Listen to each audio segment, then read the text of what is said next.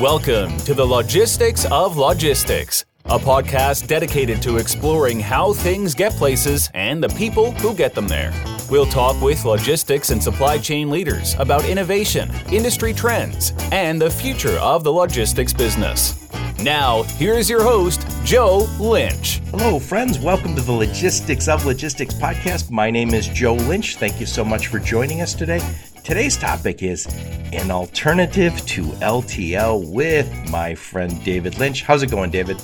I'm very good. How are you, Joe? Doing great, doing great. So please introduce yourself and your company and where you're calling from today. Right. So my name is David. I'm our VP of Growth at uh, Warp. That's uh, wearewarp.com. I'm from Ireland originally, uh, but I've lived about between Spain, uh, the US, Mexico, but I'm actually based in Calgary, Alberta. So this week we've got the Calgary Stampede on, which has been quite a time. I've caught up on all my country bands that I missed over the COVID pandemic, which has been pretty great.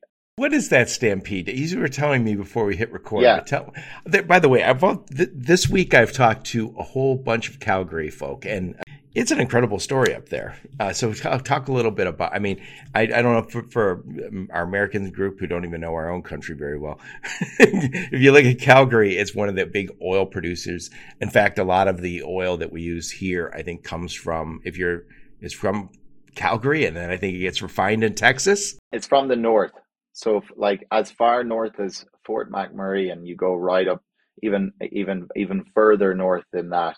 That's kind of where it, it comes from and then it makes its way down to Texas. That's right. And but what we've had is because of all that that success in the oil business, and I think they do a lot of agriculture, but now they're a tech center. That's right. Yeah, absolutely.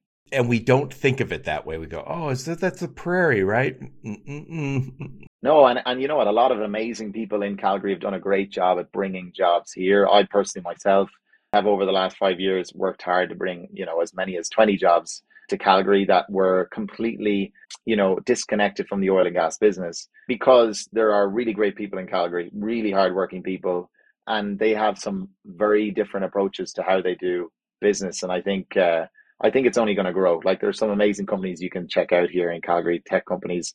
You know, there's a few unicorns as well, and yeah, it's a great community too. But the Calgary Stampede, more importantly, is titled "The Greatest Show on Earth." And honestly, you know, I grew up in Ireland, right? So we don't have country music that much. But I grew up with my dad putting Shania Twain on in the car for those long drives that he would do. My dad's a farmer originally, so you know, I would get in the car with him when he was shipping horses around the country, or you know, if my older brother was going to a show jumping event. And he always said to me, he said, you know, if your mom wasn't around, Shania would be the only other woman that I'd exactly. And so, and we had that moment over kind of country music. And so I really got into it when I moved here a couple of years ago and it essentially has a mix of you got the rodeo, you've got the chuck wagons. Wait, what's a chuck wagons like food? Chuck wagon is a wagon like you've seen in country western shows that they used to ride on when they went out uh, went out west to the what do they call it? What do they call west back in the day? Back I can't remember what they called it. They had a famous Wild saying West. for yeah, they yeah exactly, and it's kind of the unknown. I can't remember, but anyway, and the chuck wagon is ridden by it's two guys on the back, four horses, and they race around a track, and it is incredibly exciting.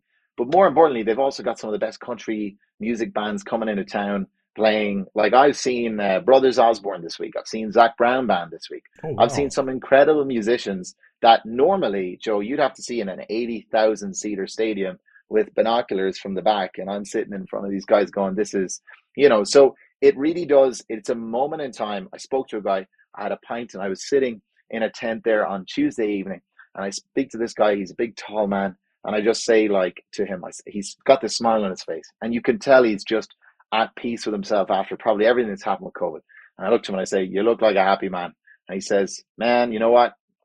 This is it for us. The Stampede. You'll you'll meet Calgarians and and how they are here now better than ever." And I was kind of like, that's that's awesome. And he bought me a drink as well, so I couldn't complain. you know, that's Irish hospitality there. I've joked about, I've not joked about it, but I've said many times on my podcast, as we come to the tail end of COVID, and as COVID fades away, but I was traveling a few weeks ago and I got COVID coming home. My second time, I got two shots. I even got the booster. I've got an elderly mom, so I went and got the booster. And I've gotten COVID twice. I got it last year and I got this year. I'm like, come on, COVID, stop, stop it already. Let us free. I've been very fortunate. I think I've only gotten it once, and I'm I'm too social, Joe. That's my problem. So I don't have. I've only gotten it once, but there you go. Yep. So talk a little bit about how did you how did you end up at Warped? I mean, where'd you go to school? Did you go to school in Ireland, and then uh, how did you end up working with Warp? I I went to University College Cork, and I spent time in Madrid, Spain, for two years before moving to Calgary, Alberta, working for Pernod Ricard. And at the time, I enjoyed the wine and spirits space. So that's Southern Wine and Spirits. For those of you in the in the US, you might know they're one of the big distributors, or Pernod Ricard USA. Really enjoyed it, but I just felt like I wasn't at hundred percent capacity. Let's put it in the in the trucking way. I wasn't an FTL. Yeah, right. I felt like I was uh, a little bit less than truckload uh, in in my endeavors, and I felt like I needed a change. And so I looked for jobs in technology here, but at the time there wasn't a lot. And so a guy reached out to me that I'd known from playing rugby as a kid, and and uh, he basically offered me. He said, "Look, man, there's five of us in a basement. I'm in need of a Dave Lynch to go and do a whole bunch of things, Swiss Army knife it, so to speak." And I moved to London, England, and worked for LineTen, a great delivery management platform out there in the market today. And I worked all the way from hammering phones up to running operations in North America when I moved back out to Canada, uh, actually during the pandemic, which was a very interesting experience, I'll tell you that. And in that time, Troy and Dan reached out and said, Hey, look, I'd worked with them already in their in their previous endeavors in last mile in, in last mile solutions. And they said, We have an amazing thing going here. We've cracked the code or part of the code in how to help people solve challenges in middle mile logistics. And I was kind of like, this is an amazing piece because it's always come up as a conversation, as a topic. And we've also had to partner in the past in the last mile space with middle mile companies to make things work, to make things click. So I immediately jumped on board, headed down to LA where I spent five weeks with the team, working, getting right into the mix. You know yourself when it's a small startup at the beginning, it's go, go, go. And now I'm kind of eight weeks, nine weeks into the job owning PR, marketing, and solution sales here at Warp. And honestly, it's I can't tell you how exciting it is to be here. Like these guys are amazing, but more importantly, the people we have in the company are the hardest workers you'll ever meet. Hardest workers in the room, as we say. And they really care about solving these problems for our shippers. So that's how I came about getting into Warp. So you mentioned the founders, Daniel. Uh, so I interviewed Daniel. Oh, I'm going to screw up his name, Sokolowski. That's that's fine. Yeah, yeah. yeah. So he and who is his partner? Troy. What's his name? Troy Lester. Yeah, Troy Lester. And they had some success and in another business, which was Final Mile. What was what was their first company? That, so Daniel founded AxleHire, which is a company still very successful today. So that's a wildly successful company. And so that was Final Mile. So these are guys who, um, and they did that with more or less a tech tech perspective, and they killed it, right? So, so you're kind of nailing it there a bit, tech perspective, but also Daniel and Troy are unbelievable operators. They will get into the sweatiest, tiniest micro fulfillment space and you know make it work no matter what. Like they have this unbelievable. They just have this these blinders on that like we'll make it work. There isn't a no. There does not exist the answer of no, we can't do this. Which, by the way, I'm very similar. Like growing up all my life, I've always been someone who's like never give up, almost to a fault and what I love about these guys is they, by being that way in their previous endeavors, in AxleHire, etc., they come into this middle mile space with so many refreshing ideas. And that's where we're like really taking hold of opportunity here is people are now looking for people like Daniel, people like Troy to not just say like, yeah, I have a load, I can move it for a price. They're looking for you to help them solve their problems. The world is getting more and more complex in this LTL space uh, more and more complex, even in the FTL space. You know, optionality, who's out there, who's who's available, what's possible, and I just find these guys are getting the whole company aligned on the idea that like, let's focus on the job that needs to be done, the problem we're trying to solve, and not just kind of trying to float a price out there and see what see what happens. Um, so yeah, no, look, they're they're they're kings in the last mile space, and now they're they're making their way aggressively through the middle mile space as well. So should we should clarify before we hit record, we talked about this idea that we didn't used to say first mile, last mile, middle mile. Yes, that's correct. And, and so uh, just to clarify for people who are saying, what the hell are they talking about? Final mile is usually from like a warehouse, could be a third party logistics warehouse. It's usually from warehouse or, or, or even store. It could Yep, be a could be a store store, solution. Yeah. and it could be to a home or increasingly to a business because more and more Yeah. businesses are using e-commerce. So when we used to say direct to consumer, DTC and e-commerce, we used to use that in it- it- you know, use either term. I think now we can say final mile could be to a business. The middle mile is usually from a DC, maybe a company DC to a, a warehouse or a store, right? Yeah, you've you've you've hit that warehouse to warehouse and uh, continue. Yeah, Yeah. yeah, and then the first mile is usually from the maker, whoever produced it, or it could be if it, you're talking about in the United States, it could be from uh, maybe from a port, directly to that. So, so, and I think those definitions they blur a little bit, but basically, uh, they we're do. about And I'm glad you said that. the middle mile is typically warehouse to warehouse, or DC to warehouse, or DC to district DC. and this is where it gets interesting, you know, and, and I don't mean to like plug warp a little bit, but you know, I really do believe by having, you know, such experience in the last mile space, trying to solve for customer comes in and says, we want to reach our customers in this market. Oh, but the problem is, is we don't have a warehouse in this market. Oh, okay. And so when do you want to reach it by? Well, we want to do next day delivery. And where's your current warehouse? Well, it's in Pennsylvania. And you want to do this in California, in LA. Okay, right. In where? Venice. Okay, all right. By instead of saying, okay, we, we don't have carriers, we can't do that, but instead saying like, okay, tell me a little bit more about like the KPIs you're trying to achieve. Tell me a bit more about like the why the behind like why you think your customers are going to want next day or maybe two day or maybe same day. We've been more open minded in our approach to solving their problems, which has led to not just doing the final mile, but actually, in many cases, last mile companies now do a degree of middle mile. And we even do this for last mile companies today, inner city middle mile. Why? What is it? It's a warehouse to warehouse. You said it yourself. It could also be store to store, stock reallocation, because it's not going to that end customer. And we do all of that for a number of different customers today. Now, someone might say, "Well, hold on a second. Middle mile is FTL. It's uh, or it's LTL. It's it's using these big trucks. These, you know, that's what it is." No, it's not. It's all I'm telling you is I'm moving it between these two points, and it's not hitting that end customer. So I'm going to use a sprinter van. I'm going to use a box truck, and I'm going to decrease loading times by X hours, and I'm going to decrease costs by Y by Y dollars. You know, Right. So I want to I want to kind of set the table here. And again, today's the today's topic an alternative to LTL with my friend David Lynch. And when I say friend David Lynch, we're probably related somewhere back back in the old in the old country. but yeah. You're not the first Lynch. I had another Lynch on my podcast, and he, he was mostly English though. We're most we're Irish, I think. I don't mind them. I'm a few generations removed.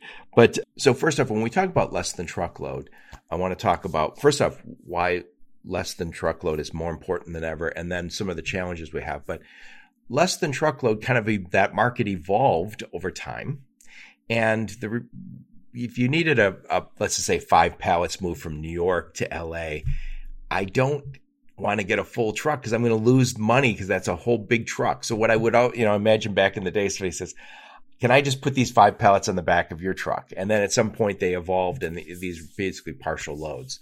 And it's it's a fantastic approach when it works, and it usually works. I'm not I don't want to be super critical of the space, but it is a challenging space. And the way it would work is, let's just say I'm here in the just I was in the New York area, and those five pallets, I would call the LTL carrier. They would come pick it up, almost like an old fashioned milkman. They would go on a route. They would pick up my five pallets, take it back to a terminal, put it with a whole bunch of other people's stuff, and then it would go from New York towards LA. It would probably stop along the way. Yep. Depending, maybe it stops in Chicago, maybe it stops in St. Louis, wherever, and it's picking stuff up and also dispersing. So some of that stuff going from New York to say Chicago ends up in Indianapolis, and then you add more stuff that's heading to LA. It might take much longer to get to LA rather than, you know, if you had a full truck. And again, I don't want to pay a full full truck for my five pallets. It might take three or four extra days, five extra days, whatever it takes to get out there to California. Um, but I paid, I paid, even though I paid more per unit price, overall my price is lower. So it's not a bad deal. And then by the way, when it gets to LA, that hub and spoke, it's that milkman there. Somebody takes that stuff out on a route. And so usually I think the way the LTL carriers work is eh, first thing in the morning, they go deliver all of the pallets. And then in the afternoon, the drivers go pick everything up and take it back to the terminal. So that has been a good way to work for a long time. There's some issues with it. And I want to talk a little bit about those issues.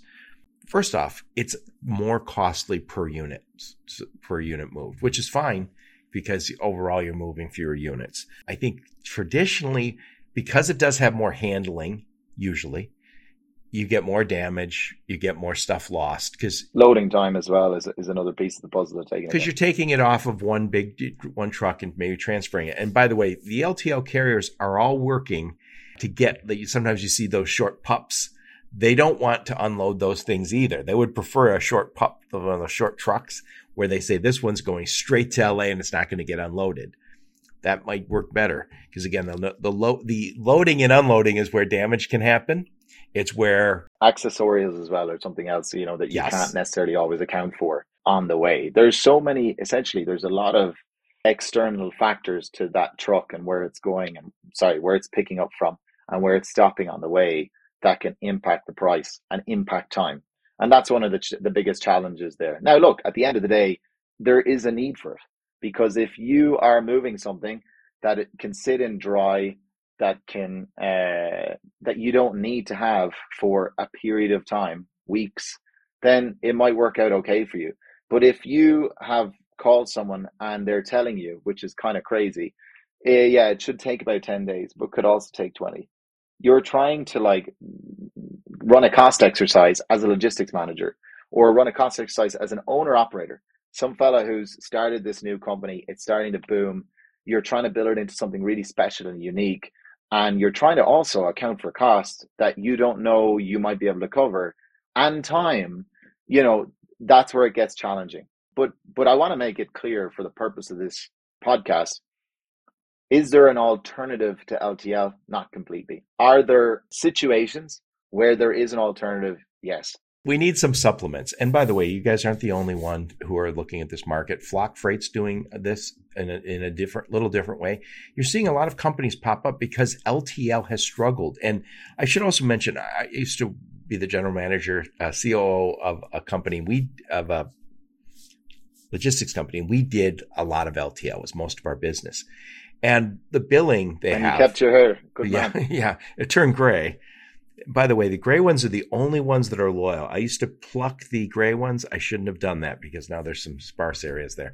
But if you look at LTL, they have this, I think, very convoluted pricing. And there's some companies that are moving away from their pricing model. And I always used to say that complexity is the enemy of quality. There's nothing worse than when you're an LTL shipper and somebody says, Hey, it's going to be like $600 and then it comes back. Actually, that got reclassified. It's not a, it's not a $600 shipment. It's an $800 shipment. And you're like, what? but that happens. And again, I think they're working on that. The LTL industry, again, I, I, I'm a big fan. I did work in it, but we do need it more than ever before. And I'll get to that in just a second. But another challenge we have with this is there's 10 big LTL carriers that make up 80% of the volume. And I think yeah. Old Dominion's out there, FedEx, UPS, uh, Estes, these are big, big, big companies. But there's when you have 80% of the market controlled by 10 companies, and I think the top 25 carriers make up 90% of the market.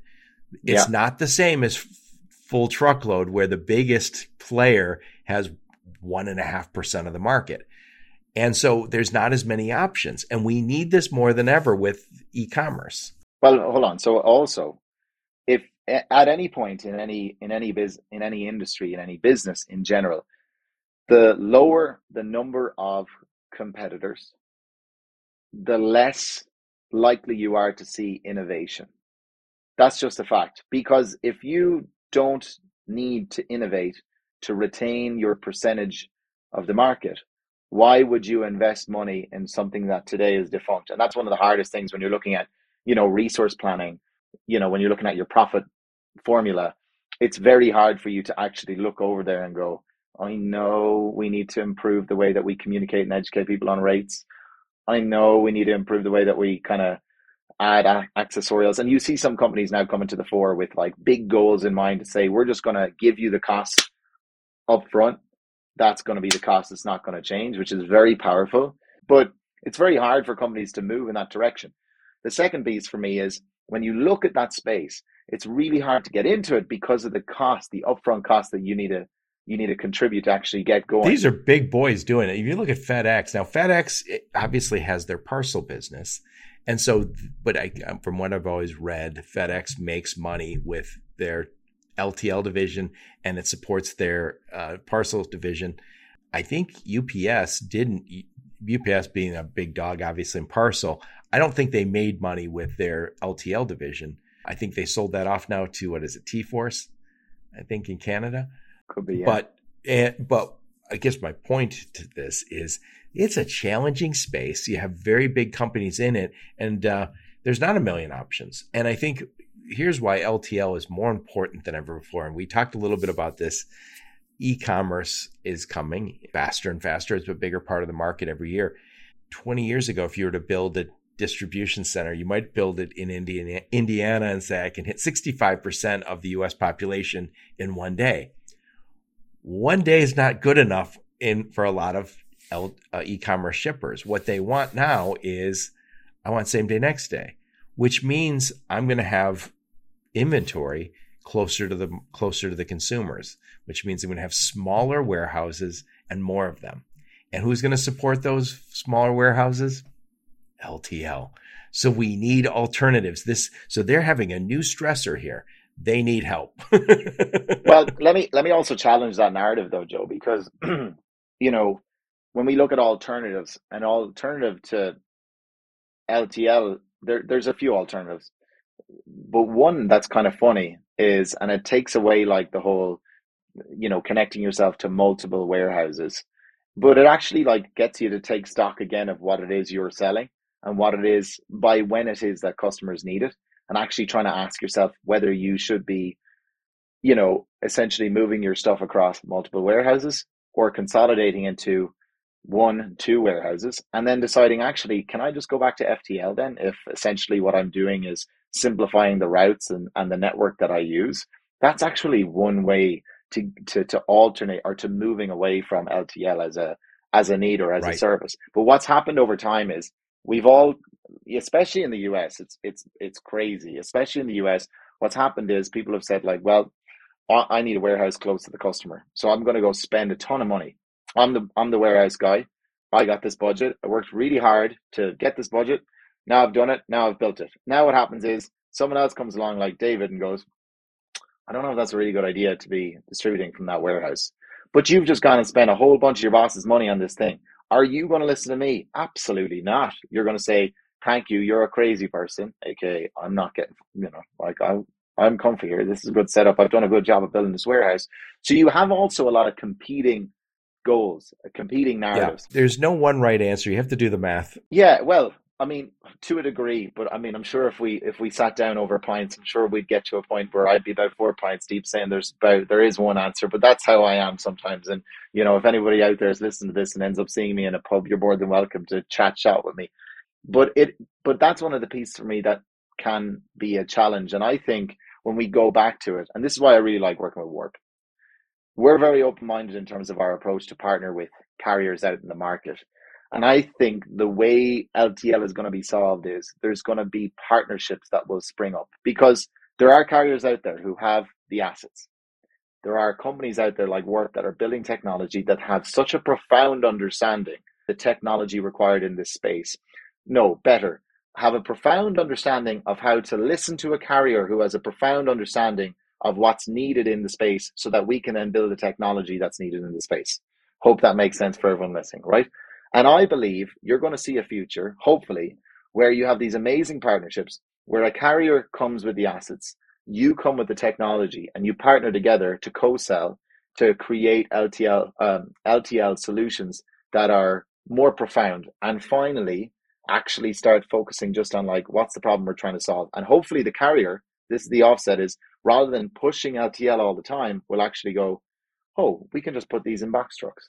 We can just put these in sprinter vans. We can just, we can actually just, we can just, because we've partnered with Warp and we know actually with partnering with Warp, we're co-selling this together. So we're all going to win anyway. So let's not do LTL for this. Let's not do LTL for this. And you know, it's interesting. Uh, we have during COVID, we had very difficult demand signals, right? So during when we were all locked down, we had we we couldn't go to restaurants, we couldn't go on vacation, we couldn't buy cars. So what we ended up is buying um, stuff for the home, Dogs. right? Yeah, stuff for the homes that yeah, you got an extra dog or two. But there was a lot of home improvement stuff bought. There was computers bought. People bought all sorts of stuff, big screen TVs. Pelotons. Yeah, yeah. My daughter bought one. It took it like an extra six months to get there. Yeah, so they bought. People bought like that, and then when as things opened up a little bit, things changed. So we've had a challenge. Uh, if you, if you were a, a big retailer during COVID, you were just struggling to get goods in right? So what do you do? You start ordering a little extra, right? And now as things open up and you find out consumers are buying different things, that's why we have some of the larger and I'll say the best retailers like Walmart and Target struggle with inventory challenges. And inventory is the beast Oh, because God. because you wanted it. You wanted it desperately. You said, "Give me those big screen TVs," and then they got there, and no, no sooner than they get there, you say, "Ah, then we don't need them anymore." It was. It's very funny you talk about Target. One of the things that these retailers are starting to realize is we can spend extra on on transportation. So I'll give you an example here, and I've used this one before. Let's just say I'm a tire company, and I've got 30 locations in Calgary and I say I'm I I don't want to carry 800 kinds of tires at every location. But I do have a one location that I want to carry everything at. Maybe it's a DC, maybe it's a big store. Maybe I carry 800 types of tires there and then I maybe carry the 60 that are the most common in all the stores. And then when I do need that rare tire, that set of four, I can transport it from the the the big dog, the big the one that has carries the 800 and that's that's the kind of thing I think we're going to see more and more of. And it's having, sorry, it's having the flexibility to be able to move, like stock replenishment, stock reallocation. But when you but you look at that, I actually did a, a podcast with uh, the guys Jeff Flowers from OneRail, and they're doing that for some of the tire companies. And what's interesting about that is I don't have to carry inventory for 800 tires at 40 stores. I carry it at one store, and now I and I and I use a, a my carrier network to deliver when I need it. And hopefully it can be there, you know, in an hour, two hours, whatever it is. So I, so I don't have a customer who walks out the door and goes down the street. And I think what we're seeing from the big retailers, Target and Walmart is with this inventory, they might spend extra on transportation to get that stuff to where the consumers are. So inventory carrying costs needs to start being more and more of the equation that we talk about as transportation logistics people, because they very well that those inventory carrying costs might be higher than the transportation costs. Well, you've seen their earnings target specifically. saw eh, you know, enormous profits from store fulfillment. And, and it makes sense for Target because it's basically a warehouse. So is Walmart. Like, what Walmart have you walked into that was like in a lovely corner shop? You know, offering espressos and flat whites and also Walmart products. None. They're, they're the biggest stores you'll ever go to. So it makes complete sense that they're used as fulfillment centers for click and collect and for delivery to home. More so click and collect because like realistically the, the where the consumer is headed for, for us in our opinion is there's stuff that you'll need immediately. And in that instance, and I'm one of those, I'm getting in my car and I'm just going to go and do a click and collect like the air conditioner I bought because it's uncontrollably hot here in Calgary right now. Um, and then there's stuff that you actually Canada doesn't schedule. have AC everywhere either. That's because you know it doesn't, doesn't always get hot. It was cold. exactly. So I think I think with respect to Target, uh, what they've done, you know, there's there's really interesting. If you look up Target over oversupply of stock, you'll find 15 articles. If you look up Target and their earnings success, you'll find 15 articles. And they're both kind of contradictory because one is basically saying they have too much stock at store level. And the other saying is they have the stock at store level and they're fulfilling. So it's a little bit up in the air what's what. But I'll just say from common sense, it's it is a warehouse. Unlike so I, I'm always cautioning people, I'm like, you need to have the space to be able to offer that sort of service to to customers. And it can't just be like a nice corner store called Mary's Flowers. You know what I mean? It It needs to be more profound. Right. And by the way, you see Target and Walmart. And again, those I mentioned those a lot of my podcasts because they are kind of the leaders in the space. And they do have, I think 80, 89, 90, 95. I've heard all sorts of different numbers, but very high percentage of the online sales get fulfilled by a store. And a lot of it could be order online, pick up at store. And Walmart just opened up this new service called Go Local. And I think their Go Local is not only going to deliver stuff, I think they're using gig economy, maybe they're using their own employees, I'm not sure. But not only will they be doing their stuff, they'll be moving other people's stuff. So where you mentioned Walmart being a warehouse, they're acting like a warehouse. And this these are with their existing locations. Imagine their new stores.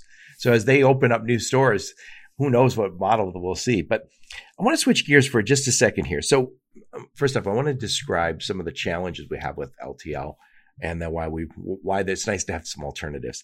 So again, LTL is a little more costly per unit sold. I think that's per, per unit moved, I should say, which is fine. There is sometimes some timing and delivery challenges, especially during COVID. They were actually, I heard the term used embargo. I'd never heard it before. Basically, you call the LTL carrier and they say, guys, we're three weeks behind. We're not going to pick up your stuff today, which is a bad thing to hear from your carrier. I don't know who is doing it, but it's been multi- mul- mentioned multiple times in my uh, show.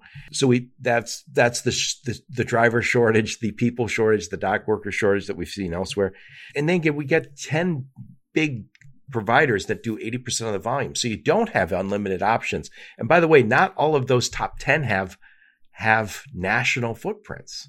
It's another yep. challenge. Only three or four or five have national footprints. So if you're a national player, say I want, I might have to work with multiple LTL companies. That might be a challenge. We do have more handling with LTL. It does uh, result in more damage, more loss. That's just the nature of it. So we we want some alternatives. And by the way, LTL being more important than ever because of e-commerce. So describe a little bit about what you guys are doing and how it is a, either a re- outright replacement for or a nice supplement to the LTL that people might be moving. Yeah, absolutely. So first of all, we're we're kind of taking a look more in depth at just because we found that where we have challenged the problem statement, like where we've actually spent more time going, Johnny, what is the, the what is the job you're trying to get done here? What are you trying to do? We find that we're able to come up with, and this is the best way to put it. They've built up this tower of blocks like Jenga, right? The logistics manager comes to us and they go, This is what I want to do. This is what it is. And uh, I need you to give me a rate to move these pallets from here to here. And then what Dan and Troy have taught us to do is take the blocks and deconstruct the whole thing down to the floor. And then what we end up finding out yeah, is you're asking the hard questions. And honestly, we're more than happy for people to tell us, I don't want to answer those hard questions. And we'll send you on your way and we'll say, best of luck. You know, there's plenty of LTL companies out there that'll help you or, or, or you know, uh, no problem. But the, the customers that do partake in that exercise, what we're finding is in many cases, they don't have to use an LTL solution. They can use, um, you know, we, we have a customer that was using LTL for some time in, in Texas, specifically in Austin. And they were uh, using like they were trying to find LTL resources to kind of just move around the city itself, which was sounds pretty crazy for like inter-store transfers. So essentially, they had no idea that the possibility of box trucks, the possibility of smaller vehicles was something they could avail of because they'd come from such an FTL LTL space that they just didn't think, well, and then when they looked at last mile, remember, Joe, what do people think when they think of last mile? They're like, well, I'm not going to the customer. Right. I'm only going, he, I'm kind of going here. I'm not going to a house. I'm going to a business. yeah. So they reached out and they said, hey, we need an LTL solution. Okay, cool. Well, where are you going? Well, we, we need it for uh, kind of around this city. I'm like, oof, stop, slow down. Let's start again. What are you moving? We're moving this. Okay. How much are you moving? We're moving this much okay, right. So you think because it's, you know, five or six pallets, it's okay. And, and tell me about the pickup point, the drop off point, the loading base. Okay, great. So how about this? We're going to use box trucks. We're going to use sprinter vans. We're going to decrease the loading time, which like we've, we've, we've put on the clock by as total loading time by as much as two hours. We'll probably end up decreasing the cost by as much as 15%, which actually we decreased it by 18%. And the end result is you'll actually have greater flexibility with these vehicle types because you can schedule with less notice and you can actually even go to picking a dedicated service. Now, that's not LTL at all. I want to make it clear for this podcast. What I've just defined is not LTL. But what they asked for originally was LTL. And so one of the things we're doing is deconstructing the problem and saying like, okay. So if I wanted to deliver, let's just say three or four pallets to uh, a, a DC from uh, or to a warehouse, maybe a third party warehouse for delivery, and I have a, a DC, I could say I'm going to, those five pallets could go in a box truck or in a sprinter van just as easily as LTL. Now, now here's the here's the rub, and maybe get, I know you have an answer for this. Is when I'm doing LTL, they're, they're responsible for this whole thing and they have technology and I can kind of track everything. How do you guys manage that piece? Because now you know, a sprinter van, to me, I think that's final mile, but you're saying no, it can be middle mile. But how do I how do I make sure that when I go into my system, I know where my stuff's at? Let me ask you this: from final mile, what do you know about tracking? How important is it? It's very important. it's it's existential we come from that space. So we went into middle mile and we found out that there was very little tracking. The other day I spoke to a customer and said, How how do you track? How do you find out? Oh, I send a just an email. With LTL, my remembrances, and again, probably updated since then, where they'd say, out for delivery. so, so I know my stuff's on a truck and, and if it's three o'clock, I go, well, they normally stop by, I don't know, five, six or six, six o'clock. So I'm thinking your stuff's going to be there in the next hour or two, right? That, that, that is not a, that is not maybe the most precise timing. no. And so what we've done in short is coming from that last mile space, we've thought of innovative ways to give drivers, the actual drivers, without having to download an app, which by the way, there's lots of dispatch apps out there, especially in the last mile space. Guess what? People don't like having tons of apps on their phone. It's a pain in the butt to toggle between them. You know, the only people that are really up to it is is generally you're going to be your gig economy that's toggling between Uber, DoorDash, etc. So what we're saying is you don't have to download an app. We're going to send you a text message as a driver. You're going to open that up and you'll be able to like manage your route from there. And that will give us real time updates on that load and where it's going which means the customer is completely connected. The second thing we do though is we have this absolutely incredible customer success and dispatch team at Warp that like I I've I've never seen anything like it. And I think it's because a lot of them have come again from the last mile space, to be honest with you. And their ability to let the customer know if there's a problem or let the customer know if there's something that they need to know before a customer ever thinks about it is phenomenal, which means, as per the goal of my CEO, Dan, nobody ends up looking at their dispatch.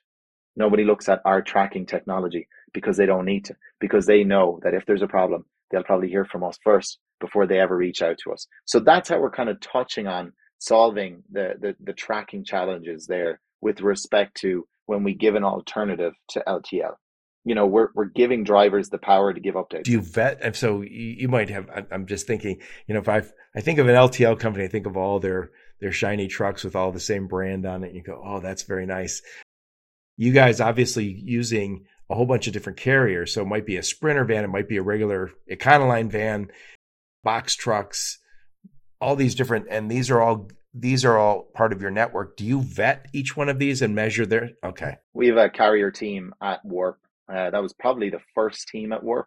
So when we were founded, there was Dan, Troy, and the carrier team.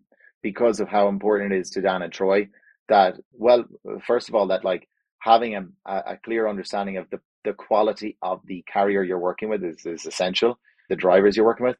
But secondly when you can build good relationships with those carriers and often like you know yourself what the trucking space looks like independent drivers that have their own company and that have their own truck that have their own trailer you could potentially build that relationship for life and these guys have done a phenomenal job. Like I've never been in a company before where I'll say to Dan and Troy, um, we've had an inbound lead. This is what it looks like. It's in the basin in LA. It's in the basin in San Diego, and literally, even though like you know, obviously Dan is a little bit stepped away from it, but Dan will walk past you in the in the co-working space in LA, and you go, "There's the there's the there's those three three lads we know just give him a call, Troy. He's like, calls them, three lads. Oh my God, it's so great to hear from you guys. Absolutely, we'll do whatever you want because they've worked with Troy and Dan and know when they get business from those two, it's the best business. they also know that they've done a good job for Troy and Dan. And Troy and Dan have always been committed to ensuring that like if there are drivers out there that do a good job, they will get work again. And that sounds very small, like it doesn't sound as automated technically, but all of these drivers are logged. Like we have them in our system. So we're able to reach out to them very effectively and and assign accordingly. It is a new space, but and but and and, and let me say this. I'll put my corporate hat on here for a second. If I was working at some big company and said, "Well, I want to work with this one of these big LTL carriers," but we do know that they've again had some fall downs, and so you say, yeah, they might be a big company, but that doesn't make them immune from of the problems of COVID and just the problem of the driver shortage that never goes away. And so I think what you're talking about is there's people who've been in, they might have built their company starting uh, with final mile stuff, but now seeing opportunity in this middle mile and saying, I can do this just as easily. Maybe I can move something from a DC to a warehouse five days a week for somebody or four days a week and they become part of your network. And I think this is new, but I think we're all kind of open to it because I think the gig economy in itself can have some challenges. But when you put a, a company like Warp in there and say, we will vet them and we will manage them. And if they aren't playing, if they aren't playing fair, we won't, we won't uh, use them anymore and you built a network just no different than a network of truckload carriers. Yeah, no, you're right. Also, though, we vet them, check them, make sure they can be to the performance you need. Which, by the way, is is pretty is pretty impossible in the gig economy space. We're not in the gig economy space, and we're talking about these drivers and these relationships. But most importantly, we design the solution. So we come up with the way to solve the problem you're having not just for you, but for the carrier, which means the carrier feels comfortable knowing he's been looked after, she's been looked after. That's that's tantamount to our success. You can't just solve a problem for a customer and then like shove, you know, a, a, square peg into a round hole. You have to make sure first and foremost your carriers are looked after appropriately because that's when they come back to you. That's when they give you all the love. When they go, these guys are are filling my books with work. These guys are keeping me at home. These guys give me peace of mind. So I don't have to do these long hauls that I used to do anymore. I can actually use the same 28 foot truck that I had, not to do just like interprovincial if it was Canada, interstate. I can actually now use this truck just in the city that I'm in, and I'm being kept busy. And I love working hard and I love grinding out my hours every day. And it's because companies like Warp are thinking about how to repurpose the vehicle that I have rather than making me go sell it and find something else. That's pretty cool. Does that make sense? Absolutely. And again, I think I think what we described is an alternative to LTL. And again, I think you said it many times throughout the podcast. There is no one for one replacing LTL. No, no. And nor do we want to. But I do think the the demands of the market, with especially uh, the last few years, is showing that we do need new, new alternatives. So I think um, we're starting to see them in the market. And by the way, there's a lot of people who have, when I used to sell LTL, they'd say, well, we only do full truckload. Well, that's not, that's not a good solution either for most people. Uh, you know, again, everybody's a little different. And so LTL's here to stay, but I think the alternatives are here to stay too, because there's just a, a there's a glaring need for it. We need more help. And, uh, this, this supporting, supporting e-commerce whether it's B2B or B2C, is increasingly important. We're going to have to to really keep our minds open. And I like that you kind of said that throughout is that's what Warp is doing is deconstructing the problem and then reconstructing the problem or reconstructing the solution. No, but like Joe, that's our success is we're super open-minded people. And so at the end of the day, and in a in at times a very closed-minded space. At times a hey, this has been the way it's been run for 60 years. Like I'm 31 years old. So I totally appreciate that some people look at me and go, You were in a nappy when I was already six, seven years in this gig. Who who are you? And I appreciate that completely. And that's why, generally speaking, in any room I walk into, you know, I have a I have a I have a decent amount of experience, a lot of experience working with a lot of different vehicle types and, and a lot of different customers. I'll tell you, I have some absolutely wild stories working from grocery to food catering, which is the scariest thing you'll ever do. You know, literally four thousand dollars worth of product on on the back of a moped bike or in like a van crazy stories that needs to get there in 30 minute windows. Nuts. But the thing that's like helped us come to this far is we're willing to sit down, we're willing to listen to the problem as long as you're willing to share the problem. And I think as we start to do that more, what you're going to find is people will need LTL less and less because we'll probably find out other parts around that middle mile, specifically last mile, what they're trying to do, and and adjust the approach a little bit so that it fits into an alternative to LTL. Does that make sense? Right. I like if you if you change the the request for the last mile solution, if you if you change it to make a little bit more sense here, a little bit more sense there, you don't always have to go LTL. And I would say this is that as we get more more alternatives in any any space, you find out where the industry sweet spot is. So I think there's going yes. to be places where you're going to say, you know what, we don't want to deliver to factories. Let the LTL guys do that. They do that wonderfully. Let them do that, right? Oh, we've we've said no to. I want to say this for the record. We've said no to tons of work. We've right. we've gone on a call and someone said this needs to go cross country, and we've just said like we're not really going to offer you a better price than what you get in the market, to be honest. And we're not going to tell you we're going to save your life. Like you know, yeah. we'd recommend going with any of the big 10 players. And, yep. you know, if you have anything else that you want to talk about, you can always give us a call.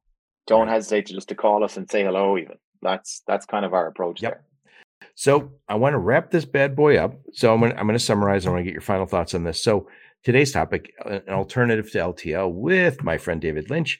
And we talked a little bit about less than truckload and some of the challenges with it. You know, it is a little more costly per unit sold, which is the nature of the beast. Timing and delivery has been a challenge, especially during COVID. It takes longer always, but it's really taken some longer times because of the uh, challenges we've all had with COVID. There's a lack of options. Again, you get 80, 80% of the volume is with the top 10 players. 90% of the volume, I think, is with the top 25 players. So it's not like truckload. It's not like final mile. There is only so many people who've invest only so many companies who've invested in that uh, very expensive space. And some of the other challenges we have with it is uh, handling eh, the extra handling causes extra damage extra loss.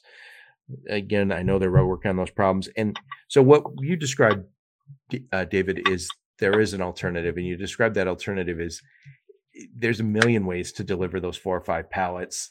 There, there are uh, companies that bring the technology, that bring the the carrier network, and bring that final mile sensibility to this this middle mile, and uh, much needed. So, final thoughts before we wrap this up.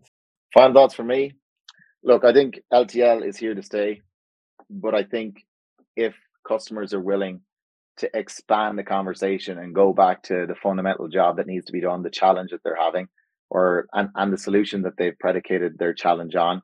I honestly think Warp's a phenomenal partner, but, but there are many other partners out there as well that are going to be able to solve your solve your challenges without necessarily using LDL LTL. That being said, it's it's here to stay. That's kind of my piece there. And I know it's kind of vague. I know it doesn't touch on, you know, a logistics fix per se, but it is that open mindedness that we have and that I've had personally for the last five years that has gotten me to where I am today and that has helped the shippers that I've worked with up until today. Right. So before you go, Daniel, who is Daniel? David. David. I'm looking at I'm looking at That's okay. looking at Daniel's That's name that I wrote down. So David, before you go, uh, who's the sweet spot for you? Who do you guys work with at Warp? Um, sweet spot for us is going to be new business to let's say business that are on their way to establishing themselves in the US market specifically that are starting to look at expanding their horizons in terms of customer segments and bases across the country and how to enter those markets accordingly. Are these um, are so, these e-commerce companies or retailers? Yes. Oh yeah, of course, of course. I mean, look, at the end of the day, retailers are phenomenal businesses for us as well, right? Perishables are phenomenal spaces for us as well.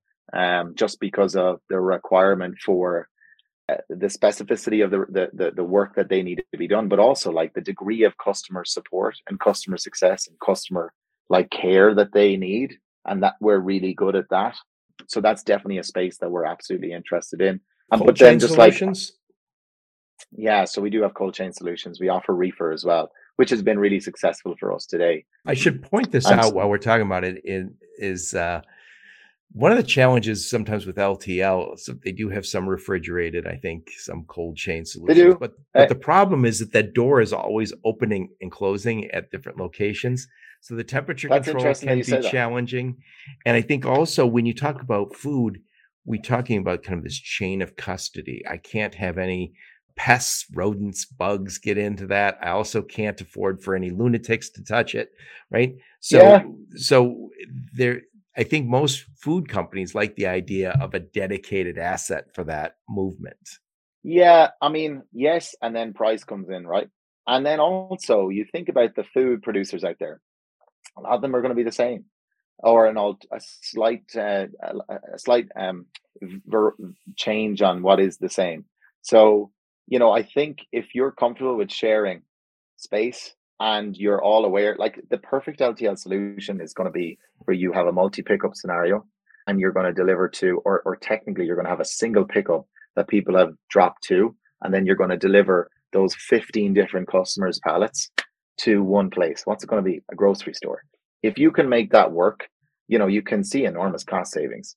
And to the carrier, you see enormous profit. Like the profit is wild in LTL. It's crazy. So everybody wins. And that's why I say like there's alternatives to LTL, but there's also very successful stories of LTL really helping customers, and especially when it becomes recurring. And that's why food perishables, you know, uh, is is such a great one for LTL if it works right. Because at the end of the day, you're delivering to the same spots, the same stores, if the same grocery chains, whatever it is, and you've got the same partners sitting. I always imagine it like uh, think of it like a Ryanair flight. So you know you're sitting in there together, but you're the same people going to the same holiday destination. So when you see each other once a year and you get on board the plane, you're saying, "How are you, Johnny? Mike, good to see you. Sarah, Joanne, all that stuff." You know, think of it that way in the food space. It's the same perishable companies that are loading the same pallet. But you are right. You know, that's a really good observation you point out. And you also have to remember there can be real like the the, the way the world has changed in terms of heat, sheer temperature on the ground. The like like reefers break down or reefers don't get uh, cooled down before the driver arrives. So the driver can sometimes arrive and the reefer hasn't even been cooled down. So you've just got a hot box in there. But now what was supposed to be a 20 minute loading period is uh, potentially a 40 minute loading period because it takes time for the, the, you know, there's, there's a lot of challenges that you have to think about there. So your, your sweet spot one more time. Sweet, sweet spots for us is any shipper that is uh, a like looking for visibility, looking for uh, customer like really peace of mind, like the ability to switch off, the ability to know that their loads are in good hands. And then when we look at actual simple, verticals, simple pricing. look, that's that's that's absolutely one of the challenges in the space, isn't it? And especially in LTL, it's it's a minefield. It's harder than a game of chess. I can tell you that for for for anyone who who doesn't play chess, you know how complicated it is. But the sweet spot for us is customers that are looking for a partner that will help them solve the challenges that they have in moving their loads. If it's LTL, if it's FTL, if it's going to be partial, if it's going to be the solutions that we offer inner intercity, intercity. Um, and finally, having that customer success team that we have at Warp that we're so grateful to have behind you so that when you switch off your laptop at night and you go sit down for dinner with your kids and your family, you can really do that. You don't have to think about the load. And I think that's one of the most, that by the way, if I can just say, that's not a sales pitch. Our sales pitch is about to change and it's going to be interesting. It's changing from mass to your middle mile to another tagline. And it's changing to the other tagline because our shippers have told us specifically, this is what you alleviate for me. I'm actually able to sit down in the evening and have a pint with a friend, have dinner with my wife, sit down with my kids, get out in the motorcycle, whatever it is. And I'm and for us, that's profound. Like we're now now piece we're, of mind matters. exactly. So you guys, are you going to be out at the conferences? Yes, we're actually headed to home delivery. We're just uh, lining up what it is we'll be doing there. Uh, but I can promise you, That's so I run our marketing in August, right? Yeah, end of August, and uh, I can promise you, we've got some very, very exciting stuff going on. So look out. It won't just be at the event itself there's a lot of fun things you can do in Philadelphia. And one of the things that Troy and, and Daniel fortunately give me free reign to do is come up with some fun activations. I worked before years ago in wine distribution, marketing for wine and spirits. And my job was essentially coming up with crazy ways to connect people to each other in a great environment. So look out for these Warp events, these Warp activations, because they're going to be a lot of fun. Excellent. Well, what I'll do is I'll put a link to your LinkedIn profile, link to Warp, and whatever other links you guys give me, I'll put those in the show notes. And great. Um, David, I really appreciate taking the time to talk about this. Uh, ah, it was lovely speaking to you. Joe. You're you're doing a great job, by the way. If it's any consolation, it's it's a great podcast. Like it's a so you're you're. I think what's fascinating for me is you're finding a way to connect with people.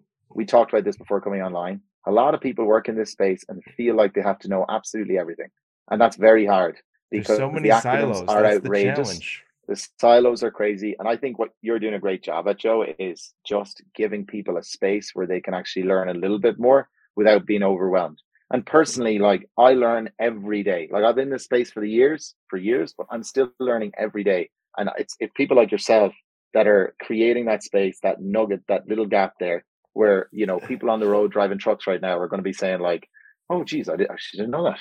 Thanks, Joe. Again, so well done to you. Thank you so much. And I, I, say this, my podcast is great because I have great guests like yourself. But I think also I've gotten feedback in the past where people say, I like it because it's not overly salesy. Because sometimes people, it's that we're all selling something, right? But there's also another piece, which is, uh, there's so much tech jargon and there's just jargon in this business. And I've always tried to push that down. I started the logistics of logistics as a blog really with the idea of I'm just going to explain it because it can, yeah. there's so many pieces that are so confusing. And I think um, I mentioned this before we hit record. When I started my career, there was no internet. I know that seems like un- impossible, Daniel, David, but that was the time. And uh, when it when we didn't have that internet, we would just kind of be like, "Oh, these guys are using jargon. I can't look it up. I can't figure it out." I would just you have to kind of find a, a coworker who was friendly to educating you. So and never I've never forgotten that. so anyway, thank I you so imagine. much. Well, don't forget, I I grew up on a farm, and so we didn't actually get broadband until 2004 or five. No joke. we had the dial up until 2004. You know, like until 2004. So I completely appreciate that. You live on that high tech high tech island. I thought everyone was connected. I, I'm I feel like as I get older, I'm getting less connected. You know, yeah. where. I can. Yeah. Uh, but there you go. Well, thank you so much for coming on the podcast and being a great guest. And thank all of you for listening to my podcast. Your support is very much appreciated. Until next time, onward and upward. You've been listening to the Logistics of Logistics podcast, where we engage in conversation with experts in the logistics field. For more details, visit thelogisticsoflogistics.com or follow Joe Lynch on LinkedIn.